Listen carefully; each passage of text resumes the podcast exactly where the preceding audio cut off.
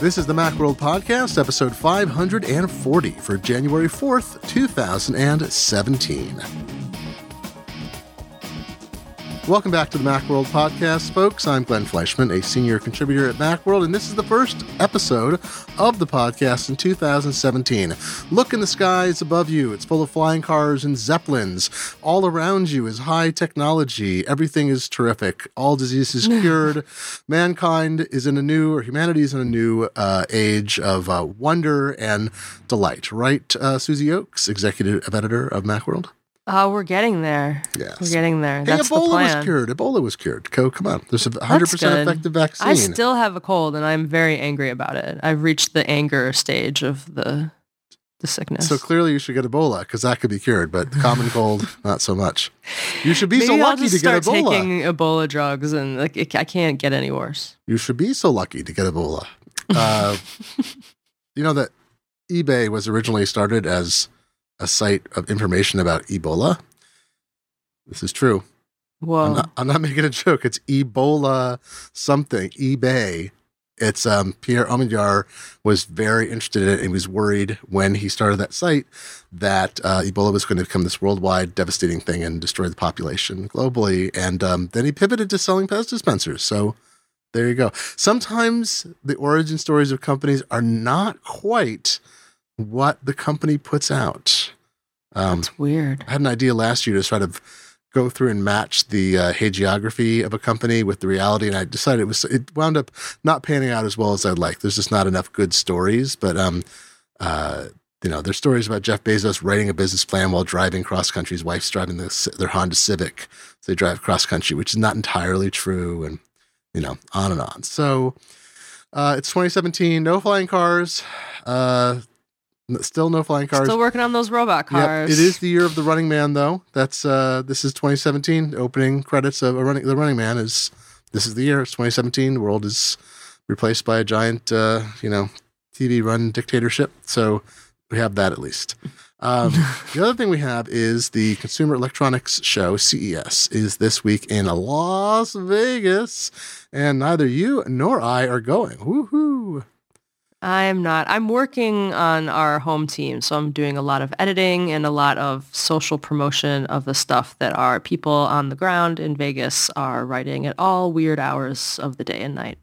So we had a ton of embargoed stuff go up on Tech Hive and PC World. It's mostly a Tech Hive and PC World show. I think we have one, maybe two CES stories on Macworld, and we'll have you know, the nice thing about our workflows that um, anything goes anywhere. It's really relevant. So, um, so some of the Tech Hive stuff, they mostly do smart home and cord cutting. Some of that cord cutting stuff is really interested to us, just in the context of things that are not are are not available on Apple TV. And then um, some of the smart home stuff can be sort of interesting too. But then on PC World, they really focus on components and new systems, and there's been a lot of interesting um, announcements already today for the for the PC nerds. So um, not much not much of that will go on to Macworld, but some, Some of that it. trickles into Mac though, because like the Kaby Lake stuff is um, Yes. processor things will eventually like you know Apple doesn't uh, you know stick an Intel Inside sticker on its computers, but Kaby Lake innovations will flow into hopefully into Macintosh Yes. products ostensibly at some point. And they announced, I think, 40 different Kaby Lake chips. And Oh um, Gordon Ung of PC World did his in-depth, very, very in-depth um, review of uh, the Kaby Lake uh, chip. So um, yeah, that'll all be coming to Macs sometime. I mean, like we think the iMacs will get uh, the co- those quad-core desktop Kaby Lake chips. Or at least the, the quad-core laptop ones. They, they use laptop-sized chips in the in the iMac, right? as we uh, yeah as we talked um, last year last year already long ago um, the K- Kaby Lake holdups seem to be, or ver- certain Kaby Lake chips at least seem to be the reason that Apple was betting on that generation, and Mhm. uh, the possibly one of the reasons the Macs were delayed is Apple's engineering everything around that. If they had decided to go for the intermediate generation, which I blanket on the name of that, uh, they might have been able to release Macs sooner. Skylake. Right. And uh, they decided, you know, if that's the case, that would explain some of it. And uh, uh, it's a shame because Apple hates to put its um, hook its wagon onto somebody else's star. That's the reason that they have all their own, you know, A series chips, uh, ARM processors for iOS, and another reason why there's some suspicion they might develop non-Intel uh, chain um, computers because that would let them unhook themselves from Intel's own delays um, and and schedule. But I don't know. I mean, I think there's still a long way to go on that. But it is part of Apple just not wanting to be they've, they've spent many many years reducing their dependencies on companies they can't control so they may have suppliers but they often have investments in the suppliers or they work with the suppliers they buy a bunch of equipment and they put it in the supplier to create the part or thing they need so uh, this is another case of that um, CES. So we were talking about this before the podcast. I've only been to CES once, and you've been there before. Yep. And uh, the the thing is, um, we we've talked about uh, last year also Farhad Manjoo of the New York Times. I think we talked about we talked about it in the podcast, or was it before the break? Uh, he wrote this New York Times, uh, his New York Times columnist, tech columnist, and he wrote a piece called "The Apocalypse of Gadgets." And I thought it was a great story because it encompassed this uh, whole issue about why um, there are you know sort of this failure of gadgets, right? That, that used to be lots of individual doohickeys we'd buy, and smartphones have kind of eaten most of that. Smartphones and tablets. So mm-hmm. um, GoPro is having problems. Fit, you know, Fitbit it ha, you know didn't meet its financial expectations. Like all of these things that even if they're excellent standalone products, and people used to flock to them because they couldn't get it at all. Now you have the good enough, and the good enough is built into the Apple Watch or a Garmin watch in some cases, or into an iPhone or Android uh, phone. And once you have something that's good enough, the gadget is often, you know, the gadget version, like the GoPro camera, or um, remember the flip. The flip was huge, and then it disappeared practically overnight right? It got there was a massive was it Microsoft? I can't remember. Someone bought them. It's worth the company was worth billions of dollars, and then it totally disappeared because it was low quality portable video, but it was really cool and portable and whatever. And then you get the first crappiest phone that can record the crappiest video, and it's good enough compared to the flip, and you get the mobile aspect. It's easier to move the video around. And uh, we're seeing that across, you know, sort of a devastation of many categories um, of that. He even brought up the fact, I don't think we did talk about this, that like the drone industry, um, 3D Robotics is a company uh, co-founded by uh, the former editor-in-chief of Wired magazine. It was almost this accident that the company got started. They raised a bunch of money. They tried to create a really uh, terrific uh, built, uh, you know, in um, uh, built from scratch drone of, of their own that because um, they were doing kits and sort of in- interesting stuff, but it required integrating parts from different companies, and uh, it the whole thing kind of flamed out because they had some engineering problems. They made too much too many units ahead of uh, interest, and the cost wound up being so high. By the time they were ready to go, uh, there was something from China that was you know just as good, nearly as good, and much less expensive. Um, it's an interesting case study. So they pivoted away from making their own drones into being a uh, software platform. So I think CES, by the same token, used to see massive amounts of coverage on uh, national news. You know, they have all this reporting, national cable news, write about it, be a big thing. Um, every tech publication would cover it heavily. Now I think not so much. I don't think people are so interested in what's coming out of it. Well, CES has like a reputation of being like vaporware, like the stuff that's announced yeah. there isn't going to come out for months or isn't going to come out at all. Um, for for journalists, the it's still an important show if it's an important show for your beat. Yes. Um, right. So if you cover smart home, like you got to go to CES. automotive. And, yeah, or automotive, exactly. Um, drones, I would say, if you're really into drones, like it's it might be more of a component thing there, just showing off like to buyers and stuff, um, and not launching new things. But there's a lot of of trends like AR, VR, um, and anything with PCs. All the chip makers and graphics card makers, like all those guys, are there. So it will be not only covering announcements, um, oh, cord cutting, um, and and that stuff is all it's all really big there too. Entertainment. If you're covering TVs, it's you know the show for TVs.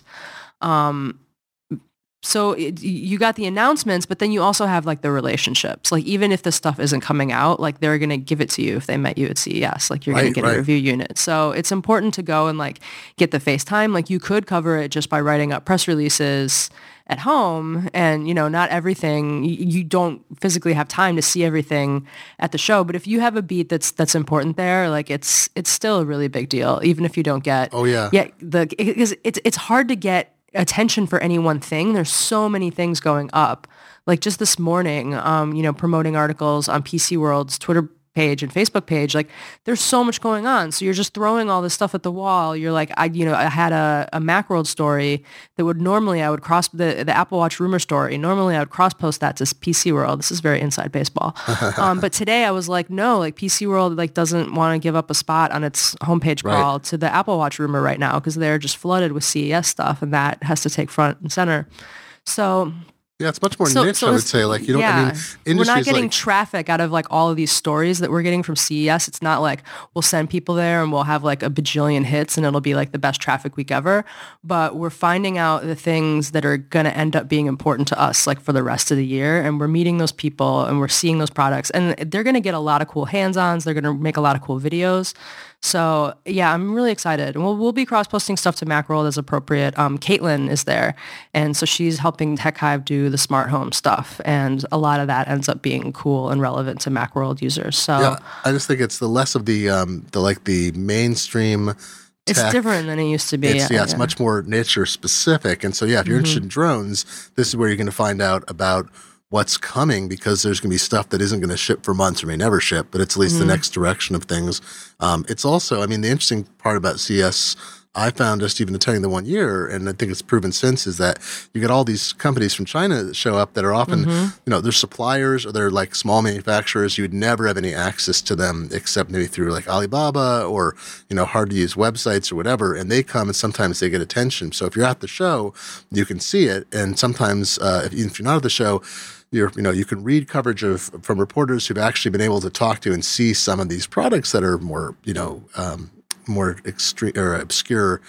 Uh, that's an interesting, interesting time. I mean, I never thought the interest in gadgets would drop this much, but it has really. It's like attenuated. So you have those categories into drones and smart home and whatever.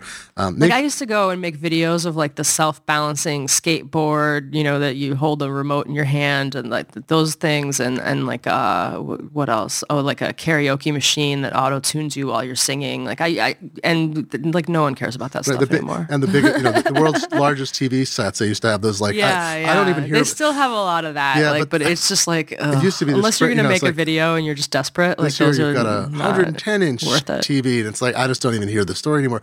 Uh, the thing that I remember best is a few years ago when I was following wireless much more closely.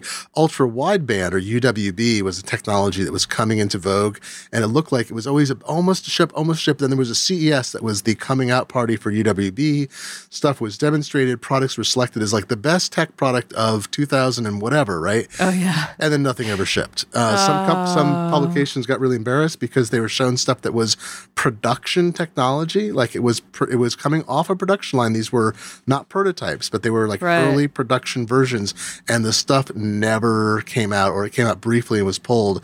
So UWB, I think, burned a lot of people, uh, and I would say after that there was a lot more wariness about whether you know you should be promoting an entirely new kind of technology before it had actually uh, been instantiated. So, you know, Thunderbolt 3 is going to be different. I'm already seeing announcements come out from uh, some of the usual suppliers. Like Kanex sent me a press release already. Thunderbolt 3 is really hot because everything is going to run Thunderbolt 3. It's not like a weird, you know, it's not like Firewire a number of years ago where it's like, hey, this is a great new standard and uh turns out only Sony and Apple are really going to support it and maybe a few other laptop. Like it's still good because it's Apple, whatever. But Thunderbolt 3 and USB-C as a as a subset or like a, you know, unifying thing, those are going to be everywhere. We're going to see that at CES and we're going to have um for the first time, I think, since the introduction of USB uh, back in the early 2000s as a standard, I think we're going to see uh, delightful flowering of devices because everything will be able to use it. Um, so we won't have this like enormous incompatibility. And then I feel like USB C is this ultimate. Uh, like everyone complains about the dongles, but the flip side is you can convert almost everything to USB C. So I just saw an announcement about eSATA. You know, you can you'll be able to do um, FireWire, gigabit Ethernet, 10 gigabit per second Ethernet with Thunderbolt three. Um, so like every standard will be supported in some fashion uh, because it's not that So big a deal. you don't have to get new adapter. gadgets. You just need a dongle. It's- and just pretend it's part of the cable of Right. like the original thing. to get full speed. I just mean, you, pretend it's not there. you don't have to replace your yeah you don't have to replace your device, and you can just drop something in. If you have USB three, it's no big deal.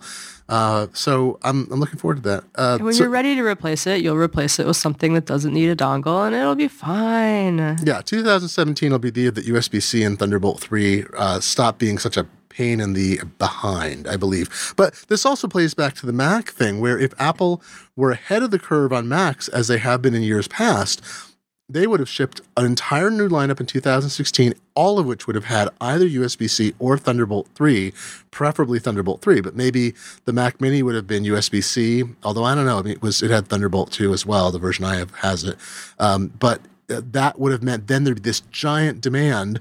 You know, giant being tens of millions of units, but still giant, relatively speaking, in a small industry that would have helped pull more devices. Instead, you know, you've got half of Apple's lineup or two thirds using Thunderbolt 2 and other standards, and, you know, one device, the MacBook, only supporting USB C. And then this new lineup of MacBook Pros supporting Thunderbolt 3. It's very complicated for end users, as we keep writing about. Very complicated. Um, one thing that's getting less complicated, here's my transition away. Uh, back back uh, in early December, I wrote a story, a, a Mac 911 column. We've talked about USB C adapters a lot in the show. People who have uh, Apple monitors, I, and I, there's so many display monitors. I'm going to stop calling them by their product name because I can't even keep track of them. But there was a there was a generation that used the DVI uh, connector, which was uh, DVI D, which was Apple's version of DVI. And some of those were dual link DVI because you needed two DVI connections in order to drive a giant monitor at the time. Then there was a generation that used um, display mini DisplayPort connector. Then there was a generation that used uh, Thunderbolt, right? So you have these at least three generations. I may be missing something in there.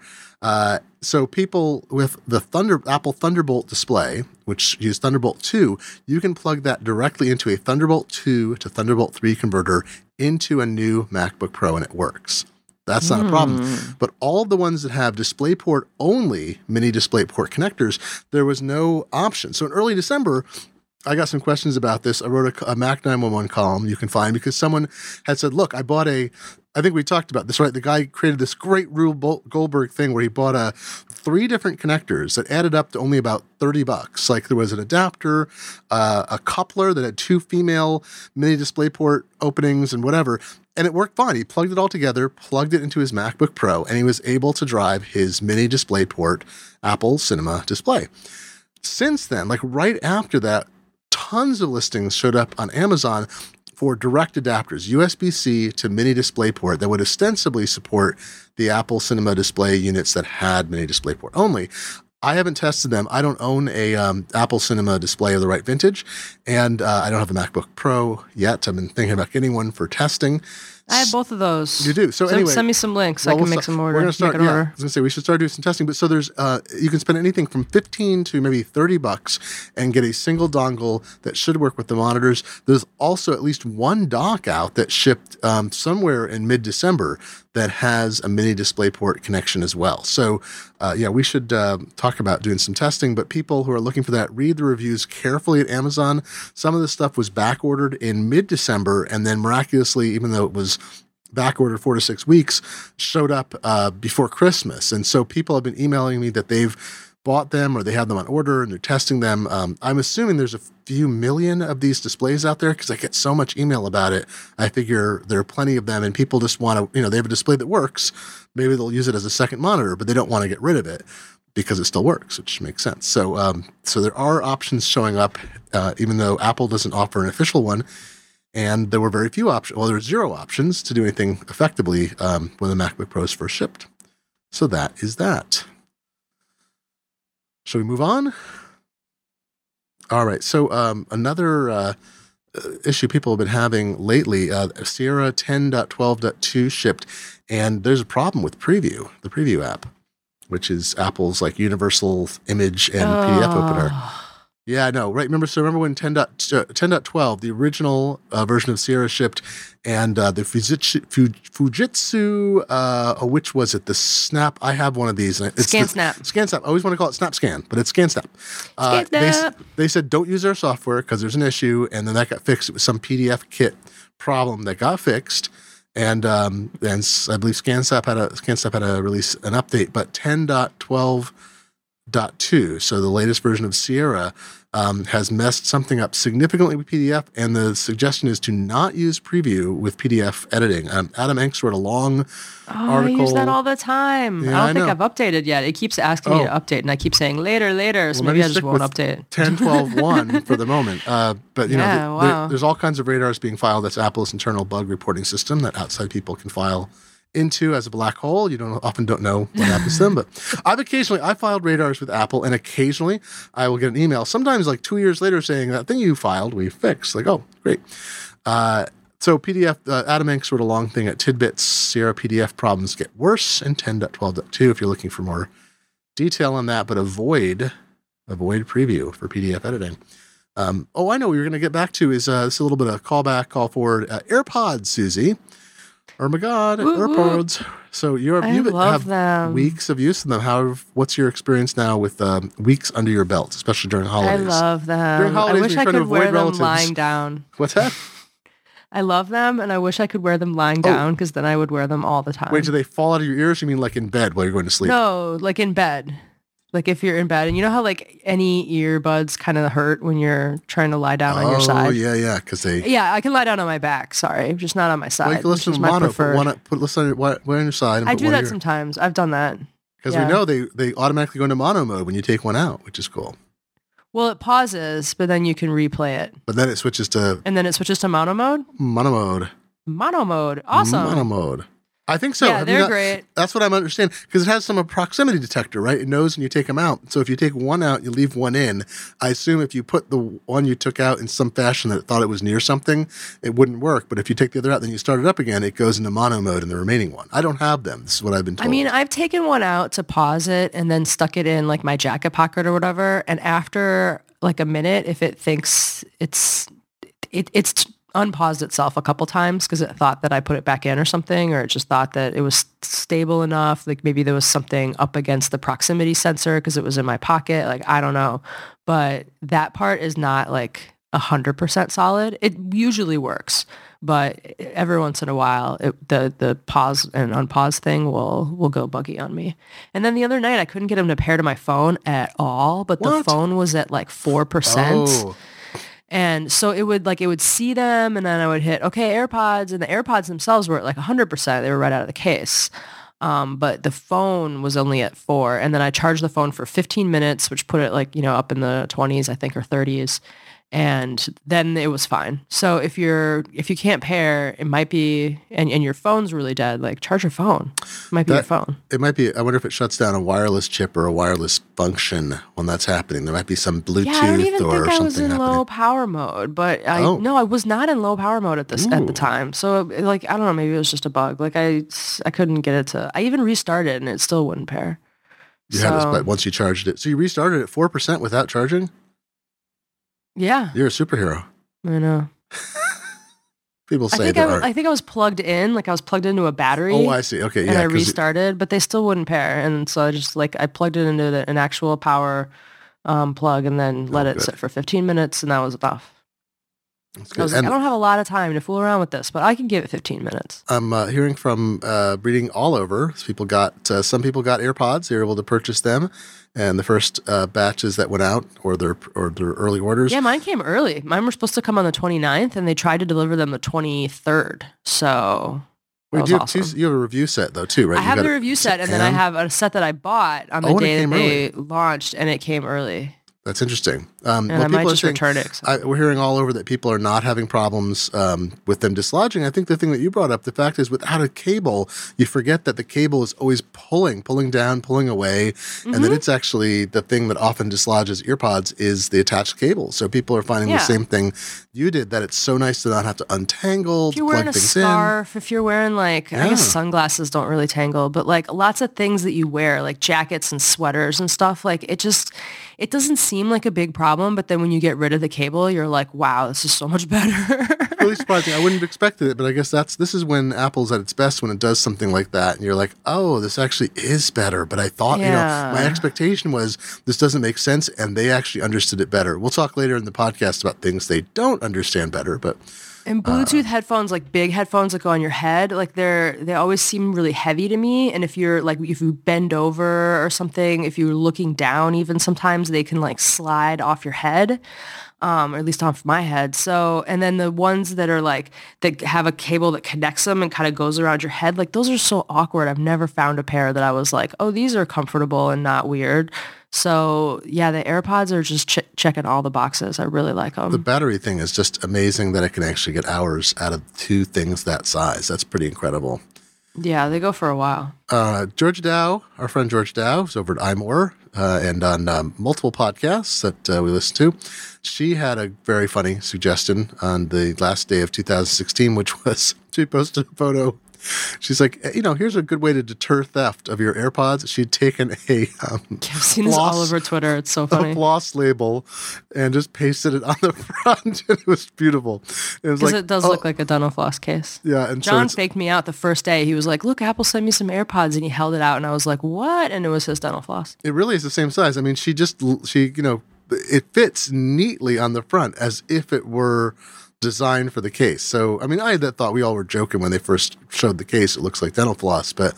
Um, kind of brilliant of her because I mean I think it is going to be an issue. People will uh, run off with them because I don't think you can lock them. Like once once you know if you put your case down, there's AirPods in them, someone can grab them, and it's not like a phone. There's no Find My AirPod. Nope.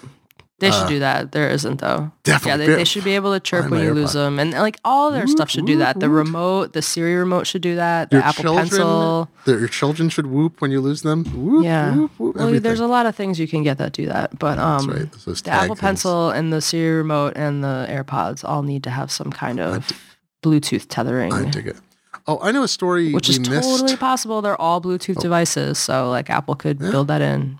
Big red flashing light. Um, so story we was talking about batteries a moment ago. Story we uh, didn't get to talk about because we were on hiatus for a week is the Consumer Reports MacBook Pro battery testing extravaganza. Something. So Consumer Reports, I want to love them because they're independent, fiercely independent. They don't take money for anybody.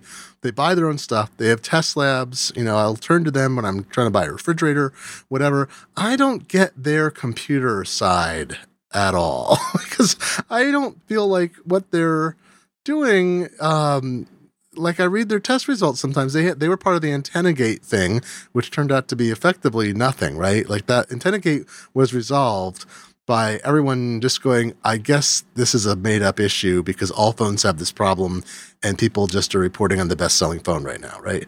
Um, wasn't that the resolution of Antenna Gate? Like it, Apple did some new design in the next models, but it wasn't like they replaced anything. They put out some, they gave away free cases for a brief period of time and the problem went away or the discussion went away, right?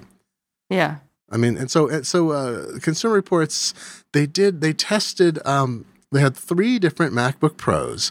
They tested them using tests they use all the time, and they found um, so. In a series of three consecutive tests, the 13 inch model ran for 16 hours in the first trial, 12.75 hours in the second, and 3.75 hours in the third. Now, the first. That's bananas. Yeah, the numbers don't make sense. Then they tested one that did 19.5 hours in one trial, 4.5, and 18.5 down to 8 hours. None of it makes sense because those high end numbers don't make any sense to me either.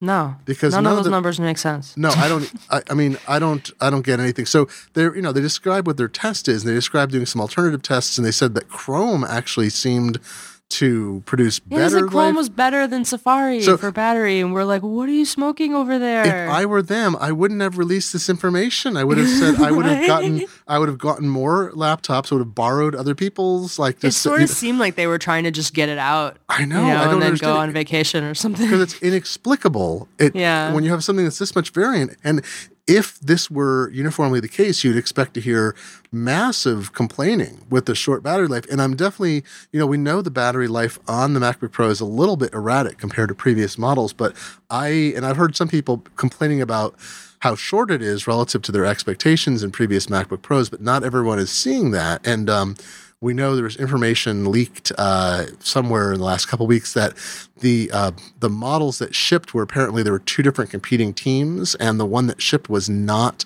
the preferred terraced battery models. There's less battery life in the one that shipped than ostensibly a different one that could have shipped but did not. What? That's weird. Oh, do you see? I think Mark Gurman had the story. Was it Bloomberg? I didn't see that. Oh I yeah, yeah. There, there's a discussion about some of the um, some of the conflict going on inside Apple that there were like two teams working on you know projects in parallel on the Mac side, Oh, was and that, that was one? one of the things was that the Mac so the 12 inch MacBook when it shipped in about April 2015, part of its design was that terraced battery thing. So it's yeah, like they made little- a big deal out of that. yeah, it's like leaves, and so the entire interior case is not a sh- a lot of uh, of Apple's batteries are shaped lithium ion batteries, right? They're like you know gel, not gel, but they're like um they form fit into the space. The 12 inch MacBook has like sheets that are overlaid, and so they I guess they can run them very thin, and they get even more battery in there. And so the MacBook Pro was originally uh, structured around that design, uh, or was one of the options, and it was very late in the process, according to that report at least, that the decision was made to go with the battery system they did, which reduced resulted in less battery uh, and less capacity. Um, but the other one was apparently not testing out as ready. So I don't know, Matt. I don't know. It's like so. I'd like to listen. I'd like to you know read Consumer Report and say um, you know these guys are ferociously independent, um, many many decades of experience behind them, and I simply I don't get it. Um, and a lot of people, a lot of veteran Mac people are like, look, you know, we hear from a lot of. I mean, I feel the Mac nine one one email. Uh, uh, inbox and your i'm sure your email and our facebook page facebook.com slash macworld uh, twitter at macworld. You know you can always do feedback to all those places. If people were really having results that were that wacky on a regular basis there's already hundreds of thousands of these devices out there. I know people i know like 50 people who bought them. I'm not seeing anything that's that wacky. So i have to believe something was wrong in testing and i certainly would have evaluated it if i were them. So i don't know. Yeah, something's got to be cuckoo there. I wonder. I hope they, you know, redo it all and reissue this whole thing because it's just like, it's it's such a weird recommendation to be like, we can't make a recommendation because all of our data is just totally Oh. borked. I remember the other one that got me was uh, it was a couple years ago. They said they didn't recommend a phone because they didn't think it was big enough. They recommend iPhone. They're like or something like that. It was like you know people Hmm. want a bigger phone and they don't have one. So uh, it was like, what? what?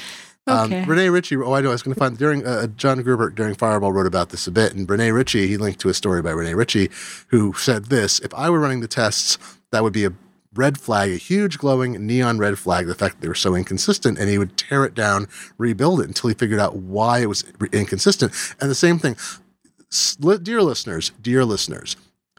You should not feel sad for reviewers. We do our job because we love it and because we're paid.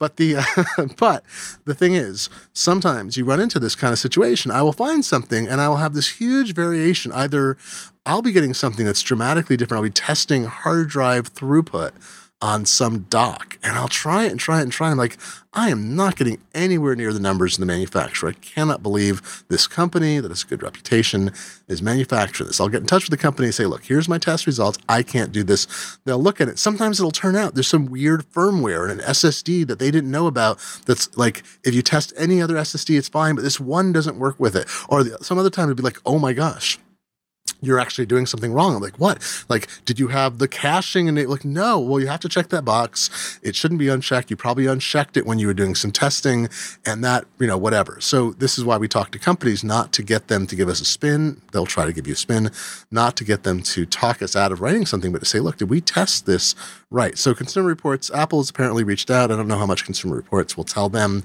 beyond what they did. Uh, maybe we'll get an update on this at some point, but. I don't. It's not that I want to disbelieve that there are battery issues. I just don't can't get the testing that they did that makes sense. I mean, maybe if they use these exact same tests on all the other laptops and those all, you know, bring back like really consistent results, Yeah. then yeah, I don't know. I, I don't hope get we the, find like- out. I hope we find out more. Yeah, I don't get wanna the like more. 18 hour test though because I've never had a Mac laptop last. I don't. I don't know. It's weird. And this is this is when we you know you, you pour one out for the uh, late lamented Macworld Labs and some of the other IDG labs is in the great great days in which money flowed like water through all of the tech publications. Um, you know there was money for because people were anxious, readers were anxious to get the information. Businesses made sometimes massive purchasing decisions. Uh, you know they'd buy a thousand Macs for production or something. They'd be looking to Macworld Labs and other uh, PC Lab, PC World Labs, and other publications uh, labs for this kind of stuff. And it's just, you know, it's it's essentially the same kind of thing. The the apocalypse of the gadgets is kind of the apocalypse of testing labs. There's not enough stuff to test. There's so few things that there's not um, enough like ad revenue or subscription revenue that could support the kind of operations necessary to do the testing at that scale. So know, we do our individual testing on specific devices, but we no longer have the same kind of um, yeah. you know, massive uh, Macworld or anybody has the. Uh, I, I, don't think there's any publication in America that has anything like it. I think Germany, there are still some testing labs in Germany at various publications because uh, Germans are apparently more willing to pay uh, for subscriptions and things, but for print publications, so that helps. Uh, no offense, just the, the way, the way things change.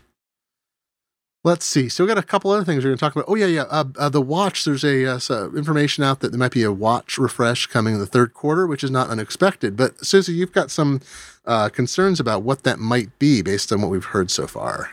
Well, there were rumors before that um, the watch maybe would have um, they would have a, a thinner screen or some more sensors, or they would move some of the sensors off the watch onto the band to make the watch itself a lot thinner and just some kind of you know design shakeup, um, especially when you consider you know the tick-tock nature of some of their other uh, mobile products. Um, but the new rumor is that they might just focus on battery life, and it's going to be manufactured by the the same designer, and they would just focus on battery life. And then that could be kind of a double-edged sword. Um, if they're going to change the design, they have to be really careful to make sure it's compatible with the old bands. Um, I think because uh, they said, you know, almost every Apple Watch owner has more than one band, and it would really stink if those were all obsoleted so quickly. Um, I mean, people just wouldn't want to upgrade. But if they can really do a lot to the battery life, and I think it would have to go to a lot. Um, on the, the, the Series Two, you can you can eke out a second day if um, under some conditions, but it would have to go to you know you'd have to get a solid, I think two or three days and like maybe with software they could push it. I feel like five to seven days has to be kind of like the holy grail that they're shooting for because that's how much you can expect to get from a Fitbit watch. Mm-hmm. And then um, now the trend and activity trackers is ones that, that it just looks like a watch and it runs on a watch battery, but it also counts your steps and sends that to a smartphone and maybe has a little extra dial on it. But the, the design is very low key and maybe it'll buzz you for notifications, but it doesn't have like a screen um, a lot, and then those will go for for six months or whatever because they're running on a on a watch battery, so they can go a lot longer. But with the ones you recharge that have a screen and do stuff and you interact with, um, yeah, I, they have to be shooting for like a week. Um, but if I mean if that's all that they're doing is just pushing the battery life, it's going to be hard. It's going to be a hard sell, I think, for people that already have them. But you know, this market is still growing, so maybe that'll be I don't know. I can't imagine people being like, I wasn't ready to jump in yet, but now that I only have to charge it every three days, like, yeah, sell me one. But I don't know. Maybe it's just like as the market grows, if they can grow battery life, but otherwise keep it kind of the same, I guess they just really like the design. I don't know. Well, it seems like there's some big innovation that needs to come that's mostly, as we talked about, like adding a cellular radio. Mm-hmm. And that's not coming this year, certainly. Um, ostensibly, it'll come in 2018 based on uh, well, we've heard what we think about the life cycle of it, but yeah, I mean, they have to refresh it because they have to refresh it because they want to keep selling new units. But I don't. I wonder if it's just trying to find. There, there's so many billions of people who don't own an Apple Watch that it may make sense for them to push it forward incrementally. Uh, and some people will leap from the having bought the first watch to this, and they'll give the first watch to someone else. So, I mean, the this is that kind of the hobbyist thing. Like the watch is, it still feels like a pilot fish it's something they're testing to understand the market, but it's not the final form of what will, you know, what it'll be. Although it's getting closer, maybe. I don't know. I don't know about the cellular radio because no one's going to want to play pay for another data plan. Well, I guess it would just be like in. backup for when when your phone isn't there. But I mean, it's not like you're going to leave your phone at home all day and just go with your watch. We've had this discussion before, haven't we? I know. I think some people will. I think some people will go watch and laptop or watch only, and some people will uh, it depend. I mean, it's really going to depend on whether there's a new market for it. The cellular thing will add cost, but you know, there's a lot of plans now where it's like ten bucks a month extra to add, you know, a laptop or a, a, i- uh, not a laptop, but a, uh, A tablet or a something. tablet, yeah. or some, you know, once you hit a certain point, it's like it's ten bucks a month for additional devices or something. So it's not uh, that crazy. Or they might even, it's possible the watch could even get thrown in if you already have a phone. Maybe they'll only count the data usage because they want to keep you as a customer. I don't know. There's lots of things, but I don't think it's a phone replace. I don't think it's a. I think the If they put one in the watch before they put cellular in the MacBook, I'll be sad. they'll never put. They're never going to put cellular in the MacBook. Why not? That's They what I want. It's uh because the tethering is good enough. It's the it's the good enough thing. Like there's no advantage to putting uh, the That's radio what I think about the there. watch. the watch is good enough. That, you just, you Especially gave the one with argument. GPS now. Like, yeah, I don't know. I don't. I think it's just tethering the having the watch only have certain functions when it's near a phone. I think makes it into something different, even though it's got a Wi-Fi. So, yeah, I don't know. We'll figure it out. I've been thinking If about. it got it like just for for to push notifications, or if it had it on like a super limited basis, and it wasn't like apps were trying to like run on over Oh, cellular. you don't need. They could stick in um, not GPRS because that's probably GPRS is very low power and very cheap data, but it's like 56k, and there's a lot of G, there's like a billion GPRS devices like uh, Coke machines and crap like that around the world. It's um, uh, old 2G technology that that may get retired, but like even 3G is very inexpensive now. And that's can be you know hundreds of kilobits to a megabits per sec, a few megabits per second. So conceivably, um, they could put in a low speed data option that would just let you do because you're not going to do that much. You're not going to watch a movie on your watch. so Right, the amount of data exactly. is very small. It's more like updates, push updates, Yeah. as opposed to live interaction. Um, as long as you can get, you know, the GPS lets you get uh, mapping information or mapping location. Um, Oh yeah, I you guess would push map good. data to it. I don't know. We're going to see. This is the fun part about a new kind of thing is uh, where it's going to fit in the market. Um, we had one more thing to talk about. We're doing a little They could make it like the travel one, like the Series Two was the fitness push. Like they could, if they Oh, put yeah. cellular in it, they could make that one like the. They could really push it as a travel thing because just- it yeah. does. It, it is kind of handy when you're traveling. I'm just thinking AirPods and a watch and Siri, if Siri worked, is is all your phone calls and use a laptop for email, you know, and other stuff. Use lap if you need a keyboard, you have the laptop. If you don't need a keyboard, then you're using Siri and a watch and AirPods. But I don't know. That's it starts to get complicated. I need to carry my AirPods and a charger and a watch and an induction charger and a blah, you know, it's a lot of stuff. Um, we have one more story I want to talk about, which was um, uh, uh, Chuq Von Rospach, uh, who's a uh, used to work at Apple. He was the uh, list mom at Apple for a long time when they had those massive email lists. Oh, Um, he did that job for many years, and um, it's a good person to talk to about uh, how you manage communities because he understands what it's like to work with vociferous uh, groups of people at uh, at uh, you know in that world. But he wrote this terrific thing we have in the show notes is at his site, which is Chucky C H U Q. UI.com, Apple's 2016 year in review. And, uh, you know, Chuq comes at this with, he's got a big, big old uh, scope of time that he's um, knows both being inside Apple and then for number several years outside of Apple, and um, you know he's not a, he's not a partisan. He's not out there you know not fanboying or whatever. And he's one of those folks I think that like us where we're we try to try to suppress the Apple is doomed talk because it's pointless. It doesn't make any sense. It's like clickbait headliney because Apple isn't doomed. It has hundreds of billions of dollars in cash. It's ma- massively profitable. It has loyal users. So you try to get out of that narrative and say, okay, what's really going on? What's the problem here? We've spent 2016 talking about a lot of the things. You know, Apple promises and doesn't deliver. Problems with products, things don't ship on time. And so uh, Chuq wrote a really good rundown about the things that really to him felt like 2016, the tone had shift ab- about what Apple was doing. So, you know, people have criticized Apple since the moment Steve Jobs, you know, uh, posted the first uh, logo or something, right? Uh, it's complaining about Apple. It's just, uh, the, the thing that people do about it, um, Yeah. whether it's media or individuals, whatever. But so that's not new. But he is saying the criticisms, he thinks there's actually a lot of truth to the criticisms. So missing ship dates, the whole uh, long refresh delays between products, especially uh, in the Mac line. And he has this really neat thing where he says, you know, why why do you make products? You know, Mhm. why what's the point of them? And it's a good analysis of of what drives companies to do things. And then he uh, talks about this. He looks at some of the other product lines and kind of what he thinks Apple's problem is, what they're um, what they're doing in terms of listening to users, understanding what users need, and then messaging. So, for instance, the touch bar is pretty cool in a lot of ways, really interesting. I'm hearing, you know, as it got in people's hands, it sounded more ridiculous and pointless to me until it got in people's hands, and then it starts to sound very useful and interesting. But the way they messaged the new product, it was like, this is the main, thing. It's like, but why would, but the touch bar is just like a feature. It's a user interface thing. It's not the flagship feature, surely. And that's kind of what it was. At some level, Thunderbolt 3 should have been the flagship feature, and it, and it Mhm. wasn't as much.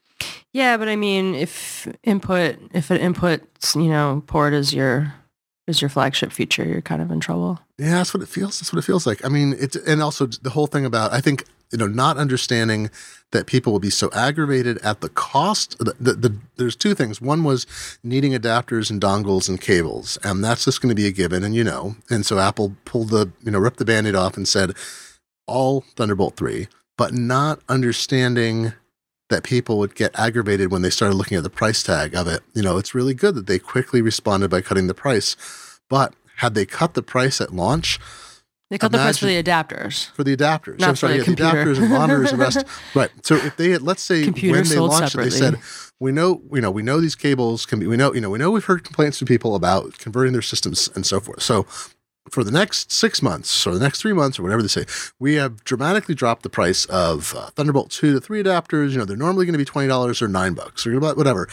Put that out as part of the messaging. We understand there's a conversion cost and we're going to help you with it. We don't want to ship with adapters because not everybody needs them. Mm-hmm. But we understand this is an issue. And, you know, that's why we put a lightning to analog plug in the iPhone 7 and 7 Plus. We understood that. So we put one in. But, you know, we knew a lot of people would need that. In this case, we don't know what you need. So we're going to make the cost so low that, you know, you can just get whatever you need. And eventually the cost will go up, but we'll also have a robust third party ecosystem and whatever.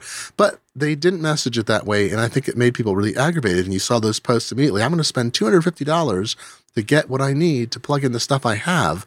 And then, you know, a week later, it was like, well, it's only $120 now or something. I don't know. It's just frustrating. So I think reading uh, read Chuq's piece because it's uh, it's good. It's it's a sensible piece. You won't read it and start screaming at the computer that someone's being ridiculous. It's not, it's not a Macalope worthy piece. It's a very non Macalope worthy. It's the first, it's really, really good. Everyone should read it. It's the first thing that kind of brings up like what Steve Jobs would have done in a way that like makes sense and is appropriate and not obnoxious. Like he talks about, um, you know, how how they use a lot of data and they're a very data driven company and how they make their decisions. And that's really good when you're making stuff for like the mainstream user. But Jobs could like understood everything the user needed that, and and how to like round out the whole package. And you know, and so he's he's saying like things like the the AirPort um, uh, the AirPort line still being sold even though it's pretty out of date and and, and things like that. Um, and uh, the leaving pro users with the notion that they're just being abandoned and and those kinds of things like maybe wouldn't have happened and that was the first time that yeah, I ever read a you know Steve Jobs would have done it differently thing where I was like yeah that's that's a really good point so the whole thing is full of really good points it's long but it's a it's a worthy read we'll link I think the other show thing notes. that goes along the same lines is that I don't think Jobs included features they didn't know what they were for. The exception being the Apple TV. He knew the future was TV somewhere, but he knew he couldn't get the deals. They couldn't get mm-hmm. him to make it what he wanted. So he pushed it out there because he knew there was a place for a TV, you know, adapter and he didn't want to miss the market, right? And they kept it running for a long time. And even though you and I have carps about the fourth generation Apple TV, I use it con- constantly. It's practically the only thing I use with my TV. The exception is I have to use Amazon uh, Video via my television interface, not via Apple TV. Right. So even as I'm like, ah, the Apple TV is blah blah blah blah blah, I'm like, what am I doing all the time? I'm using HBO now. I'm using Hulu. oh yeah I I'm use using, it constantly I mean, And the new TV app is great. Siri is much better now. The TV app exists. The TV app makes the whole experience better. So even though there are, I don't like, I don't like a lot of things about the new Apple TV. I still use it all the time. so it eventually matured into something that became, and, you know, and that's going to go further. But the thing, like he Chuq brings up 3D Touch, Force Touch, and then also the Touch Bar is like 3D Touch and Force Touch got introduced before there was a reason for it, right? Like Mhm. it makes sense to have a haptic feedback uh, uh, touch uh, pad, right? Like I like that on the MacBook. In fact, my MacBook cr- uh, crashed recently. It was really weird. It just completely crashed, and the touchpad stopped working. I was like, "What's going on?" I'm like, "Oh yeah, yeah, haptic. Like it's crashed so far, the OS can't even drive. There's like the low level thing that drives the haptic engine is dead." Yeah. and you know I rebooted it and it came back. But like I get why you'd want to replace a big part that a you know piece of glass that has a mechanical switch with haptic engines, assuming the haptic stuff works better. That was kind of cool. And then with when you do that, then you get the two kinds of, of touch, right? You've got regular and, and you know, the force touch, right? And even though it's not being used, I understand why you do that, but there's no story for 3D Touch. 3D Touch was boring when it was introduced. With iOS 10, it's better. I use it a lot more for very specific things like to-do lists and uh, to pop images in some programs. You you uh, pull down and it fills the screen, or shows you a bigger version. But um, the Touch Bar also like examples of usage are not the same as understanding what a feature is for. Yeah. And I think that's a big difference. I don't think Jobs shipped stuff that he didn't know the story he was going to tell about why it was actually totally useful. Um, and uh, and that's definitely a, so. It's not that Steve Jobs wouldn't ship Force Touch or 3D Touch. It's that he would have had a fully developed story because he would have pushed the team. It had no story. The touch bar had no story. Like people were all about that commercial. Um, the, when the commercial came out, everyone was writing news posts about a commercial. Um, but then they were all praising it. That it was like the the light bulbs bursting down the street, and then it kept showing other like you know light bulb moments in history and comparing it to like the invention of the wheel and and different things like that. And it was just like, but then at the end they were just like, it's so. So it's really cool because you like told me it was. Yeah, yeah. That was basically it. There was no telling that- story about like how, what you were going to do with it, how it was going to change. It was like those Microsoft commercials where everyone's just dancing with their surfaces, and you're like, "But I, you know, tell me why I need it." Yeah, I think this is. I think it's funny how much we think. You know, Apple is about stories. You know, this is uh, coming off watching the season of Westworld with no spoilers. Westworld is all about the stories we tell ourselves, and Apple. You know, at some level, the uh, the impresario behind Westworld, played by Anthony Hopkins, is is a Steve Jobs. He has a story he tells, and it's the power of his narrative that drives the experience more than you know. It's not just uh, cowboy shoot 'em up stuff. It's that there's uh, rich stories behind uh, behind that bring people back. cool. I still haven't watched it. I'm gonna check it out. Westworld is really, really bloody, but also, um, we'll end, I'll end with my recommendation. It's a bloody show. It's got um, some explicit stuff and this a lot of shooting and blood. But the thing that's interesting is long, interesting sort of not pauses, but like you get a lot of time to reflect. So some people thought it moved slowly, and I thought no, it's because if it had been as bloody and violent as it is in parts to the whole thing and been like three hours long, you know, a short miniseries or a long movie, you would not have been able to take it. But instead, over 10 parts, it breaks it up into something that you can absorb the philosophy and sort of see the contrast of the violence, the tar- the heavy, the hard moments with the easier ones. Uh, this has been the film review for. Uh, um, so, folks, folks, you can always find us at macworld.com. You can leave feedback at facebook.com slash macworld, and you can email us podcast at macworld.com. Susie, I hope you have a great week doing being the home team for CES. yeah, go CES. It's a fun. It's a fun week. Fun way to kick off the year. Routers next week. I bet a lot of CES will have to be Wi-Fi stuff and hubs and smart homes. So we'll, whatever's relevant to Mac people, we'll see what that is and chat about that next week. And uh, great to talk to you as always. Yeah, you too. Happy New Year. Happy New Year too. Happy New Year, listeners. It'll all be better this year, I swear. I promise. I promise. Footnote, uh, this uh, promise has no uh, warranty uh, when used in 2017. Not really a promise. Not, yes. well, warranty is invalid in the United States. Uh, so we'll talk to you again soon. I've been Glenn Fleishman, and this has been the Macworld Podcast, episode 540 for January 4th, 2017. We'll talk to you next week.